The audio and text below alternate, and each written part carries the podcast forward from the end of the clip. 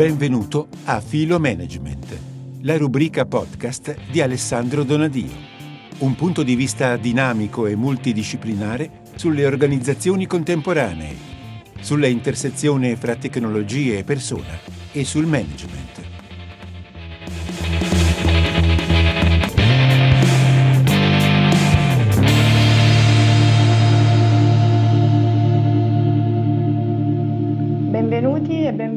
Nuova puntata di Tra le righe, libri di management per chi li scrive e chi li legge. Io sono Elisa Marasca e con me oggi c'è Alessandro Donadio, Associate Partner EY e membro del Comitato Scientifico dell'Osservatorio del Lavoro CIFA Comsal. Grazie di essere qui. Grazie a te. Alessandro Donadio è anche autore del libro Learning Organization, l'apprendimento diffuso come leva di antifragilità, edito da Franco Angeli. Quindi cominciamo proprio dal titolo, Alessandro. Che cosa intendi per antifragilità e in che modo è collegata all'apprendimento? Allora, l'antifragilità si può capire, è un concetto abbastanza, abbastanza articolato, introdotto, sostanzialmente introdotto da un autore eh, libanese, naturalizzato america- americano, che si chiama Nicolas Nassim, Nassim Taleb, eh, che lo in qualche modo lo, lo associa per differenza al concetto di resilienza. La resilienza è quella capacità dei sistemi di, in qualche modo di accogliere, di attutire un impatto e poi tornare sostanzialmente eh, nei termini in cui erano prima dell'impatto. Fai la, la classica, il classico esempio è la canna di bambù, tu la puoi tirare giù perché è sufficientemente flessibile da tirarla fino a terra, quando la lasci torna esattamente nel punto, al punto di partenza o l'elastico, per esempio. No? L'antifragilità invece è un concetto completamente diverso, è un concetto che si fonda sull'idea di trasformazione e cioè i sistemi hanno incorporato una capacità di diventare qualcosa di diverso, cioè di ricombinare ciò che hanno al proprio interno, acquisendo anche aspetti che ci sono all'esterno, cambiare la loro natura strutturale e diventare qualcosa d'altro, mm, di più evoluto o meglio sarebbe dire di più adatto a ciò che sta avvenendo. È un po' come fanno, guarda l'esempio forse più, più, più eclatante, forse anche più disturbante è quello del virus. No? Il virus ha caratteristiche di antifragilità perché è capace di ricombinarsi eh, sfruttando gli elementi che ha al suo interno, ma anche eh, i corpi dentro i, quali, dentro i, quali, si muove, agisce, si nutre e in qualche modo eh, riformula se stesso e riesce a eh, riadattarsi a, eventualmente anche alle, alle difficoltà che sta trovando, le difficoltà di penetrazione, le difficoltà di, eh, di sussistenza. Quindi il senso, però il senso qual è? Scusami, la seconda parte della tua domanda, perché l'apprendimento eh, nel virus non riconosciamo un comportamento del genere, eh, riconosciamo delle forme di, di proto-apprendimento, ma nei sistemi umani sì, perché i sistemi umani possono e sono in realtà fondamentalmente antifragili, eh, o, o, meglio, su che cosa si basa l'antifragilità umana? Sul fatto che noi possiamo apprendere eh, cose sempre diverse o ricombinare le cose che sappiamo al nostro interno, ristrutturare il nostro modo di concepire il, un problema, di concepire una soluzione, di concepire un modo di, di operare. L'esempio più classico è quest'ultimo anno, l'interpretazione che i team di lavoro, le organizzazioni hanno dato al way of working, come, come si usa dire, eh, quando siamo stati distanziati, come le persone hanno riutilizzato le tecnologie, come si sono riprogrammati, ri, riaddestrati a lavorare a distanza, ri, rimodellate le loro forme, di, le, le loro modalità di fare meeting e quant'altro. Questa è in qualche modo l'antifragilità, cioè una capacità di trasformarsi, nel nostro caso, attraverso il processo di apprendimento. Mm-hmm. Quindi a chi è rivolto il libro? Perché comunque sin dalla tenera età tutti apprendiamo, quindi... Ah beh, guarda, allora, eh, forse non è un libro per la tenerissima età, però eh, è un libro per il quale, come dire, io auspicherei un, un, un, target il più ampio possibile, naturalmente con letture differenziate. Il libro inizia con una prefazione di Marco Alverà, che è il CEO di, di SNAM, e che parla sostanzialmente a tutta la sua comunità, la sua comunità di peer e dice sostanzialmente ai capi azienda guardate che sarà strategico imparare ad imparare o sollecitare l'imparare ad imparare perché le trasformazioni sono troppo grandi, le trasformazioni sono troppo dirompenti, non possiamo arrivarci con quello che sappiamo fare oggi. Quindi sicuramente i CEO, eh, perché la, la, learning organization serve al CEO per poter rimodellare la loro capacità di stare sul mercato, ma certamente agli HR che hanno naturalmente una vocazione, anche un compito, un ruolo collegato ai temi dell'apprendimento, che passa dalla formazione ma non si ferma solo sulla formazione. Io lo vedo moltissimo anche a livello di manager di, diciamo così, di prossimità, cioè i capi che hanno che gestiscono dei team però eh, voglio dire appunto l'ambizione sarebbe che fosse letto anche da, da chiunque perché comunque le, il libro parla tanto di organizzazione ma parla anche tanto della competenza umana dell'apprendimento. Ci sono interventi di neuroscienziati ci sono interventi di, eh, di esperti di tecnologie che ci parlano di, di, questi che ci parlano appunto di, come l'apprendimento in qualche modo eh, eh, si svolga anche in contesti virtuali con grande efficacia eh, ehm, unisce aspetti di psicologia individuale e sociale insieme ad alcuni addirittura diciamo, più antropologici, per cui è un libro abbastanza ampio. Mi aspetto che lo possano leggere un po', un po tutti. Uh-huh. Eh, hai, hai, già cominciato a parlarne, ma ci puoi fare qualche esempio di letteratura autorevole appunto che citi nel testo oppure di esperienze raccontate o realmente vissute? Allora, la letteratura, mh, di letteratura ce n'è tanta citata nel libro, però c'è una prospettiva che è principe sugli altri ed è la prospettiva di Peter Seng, che è una, un autore che, che, ha scritto diversi, diversi tomi eh, sul tema sostanzialmente del funzionamento dell'organizzazione, del management. Uh, in uno di questi, nel 95, sostanzialmente elabora il concetto di organizzazione apprendente, quindi di learning organization, la, in qualche modo la individua, la, la, la, intuisce, la percepisce e poi però lascia un sacco di, di punti aperti perché in mm. effetti non essendoci a quel tempo eh, le caratteristiche che hanno oggi le organizzazioni, soprattutto tecnologiche, quindi di connessione e di accesso, lui non poteva immaginare un'organizzazione così, poteva immaginarsela in prospettiva ma non era possibile.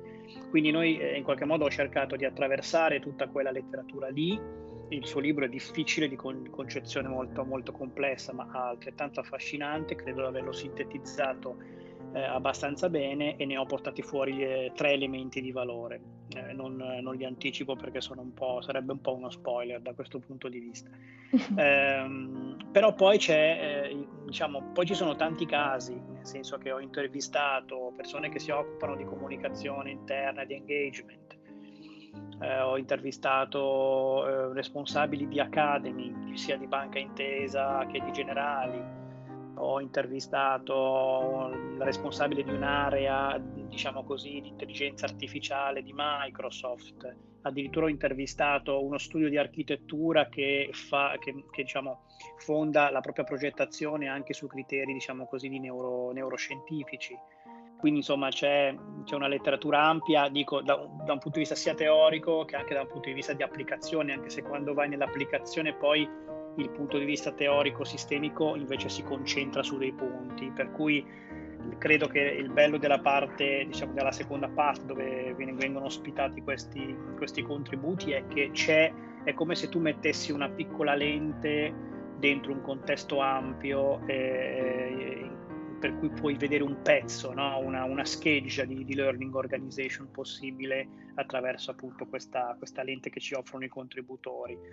E per le aziende che ci stanno lavorando, guarda, so, la prima cosa che devo dire, è, e non è per evadere la domanda in modo un po' dotto, ma, ma è vero, è che le learning organization esistono già, perché se le organizzazioni non fossero dei sistemi apprendenti nel loro fondamenti, loro, nei loro fondamenti, noi dopo quest'anno non ci saremmo più eh, invece sono così, sono fatte così perché sono fatte così le persone, i sistemi sociali.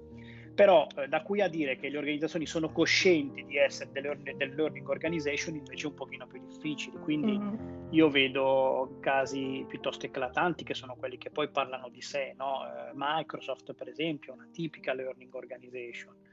eh, per come si scambiano le informazioni, per come si fanno debriefing eh, sulle azioni che si fanno, per, per, il fatto che ci si forma gio- day by day attraverso lo scambio con i colleghi, eh, le letture in piattaforma eh, e, e, tante di queste pratiche, eh, ma Microsoft per dirne una, poi in realtà ho riconosciuto anche questo afflato anche nell'Academy di Banca Intesa che sta facendo un uh-huh. lavoro importante di questo tipo, quindi dei casi ci sono, eh, diciamo che non si def- tendono a non definirsi così. Io, infatti, altra ambizione di questo libro è riuscire a portare una sorta di chiave di lettura di questo fenomeno, mostrare alle aziende che, che, che sono già sedute sulla loro, la loro learning organization. Se, se, tu guardi l'indice, l'ultimo paragrafo del, del libro si intitola La tua learning organization vive già, liberala.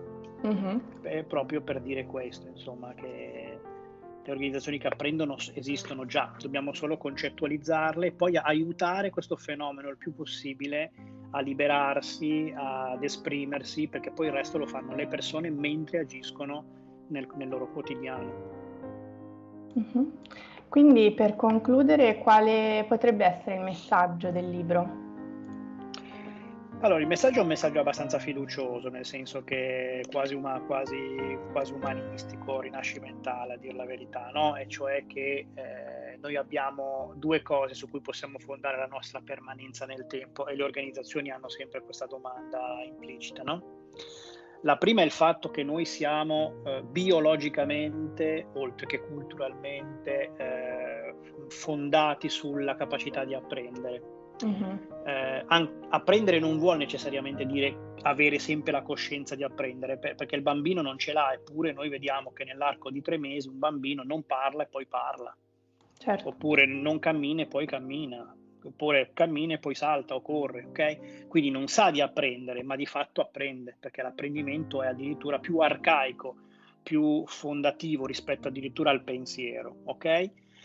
Eh, e questo è naturalmente il primo grande elemento. Il secondo elemento è che eh, noi abbiamo in questo momento anche un sostrato tecnologico che può potenziare questa dimensione qua, perché va oltre il tempo e lo spazio, crea nuovi luoghi in cui aggregarsi, che non devono essere, lo dico, lo dico per chiarezza, non penso che le organizzazioni debbano essere o digitali o fisiche, devono essere tutto l'insieme di questo uh-huh. patrimonio che c'è, però eh, il digitale in questo momento a noi ci offre la possibilità di scambiare di più, di accedere, di interrogarci anche quando siamo lontani, e, eh, di tenere traccia di tutto quello di cui ci interroghiamo e tutto quello che produciamo, perché questo è un fattore fondamentale dell'apprendimento, quella che Maurizio Ferraris, un filosofo, chiama isteresi nel suo nuovo libro Documanità, e cioè il fatto che noi facendo le cose che facciamo registriamo costantemente. Tutto questo registrare crea un sapere collettivo messo a disposizione a cui poi possiamo tutti noi accedere, no? E quindi è un libro che ha un, un, messaggio di fondo, mm, credo piuttosto ottimistico, no? Anche se non, non, lo, non lo direi con questo termine, e cioè che noi ce la possiamo fare perché abbiamo le caratteristiche per, per trasformarci. Nello stesso tempo lancia una sfida, no, la trasformazione però va abbracciata questa volta, Il, la pandemia non ci lascia dubbi su questo. Se prima mm. sonnecchiavamo sulla digital transformation, sullo smart working, sull'innovation, adesso bisogna smetterla di sonnecchiare, bisogna prendere in mano la vocazione umana che è quella di andare a spingersi sempre verso il limite di ciò che non è saputo, di ciò che non sappiamo per acquisire cose che sappiamo, perché fare questo ci consente di, eh, di permanere nel tempo, di rimanere nel tempo e quindi anche di produrre valore per noi stessi e per gli altri. Mm-hmm. Aggiungerei anche di non pensare alla trasformazione digitale come qualcosa da usare solamente in caso di necessità, perché ormai ah. ci siamo dentro. Totalmente, ma, ma, ma, sai Lisa, penso che ormai un cieco debba, debba ancora, possa ancora immaginarsi che, sia, che la, la digitalizzazione deve da venire. In realtà come eh, avrai visto anche all'inizio del, del libro, faccio una, una, un excursus sull'evoluzione antropologica del mhm. digitale uh-huh. degli ultimi 40 anni. Sono 40 anni se parliamo solo di digitale, se parliamo di informatizzazione, di meccanizzazione, addirittura arriviamo all'inizio, diciamo, alla, con la fine dell'Ottocento. Quindi non scherziamo, noi siamo produttori di macchine, strumenti, utensili e il digitale è uno di questi, ma proprio perché, ma noi siamo esseri umani proprio perché li produciamo e perché li usiamo. Quindi il digitale è qui per rimanere perché lo abbiamo prodotto, perché espande la nostra, la nostra umanità quindi insomma non, non, su questo non si può più davvero fare obiezione. Mm-hmm. Allora, con questo messaggio io ti ringrazio per aver partecipato al podcast. Grazie a te davvero di cuore. E vi do appuntamento alla prossima puntata di Tra le righe.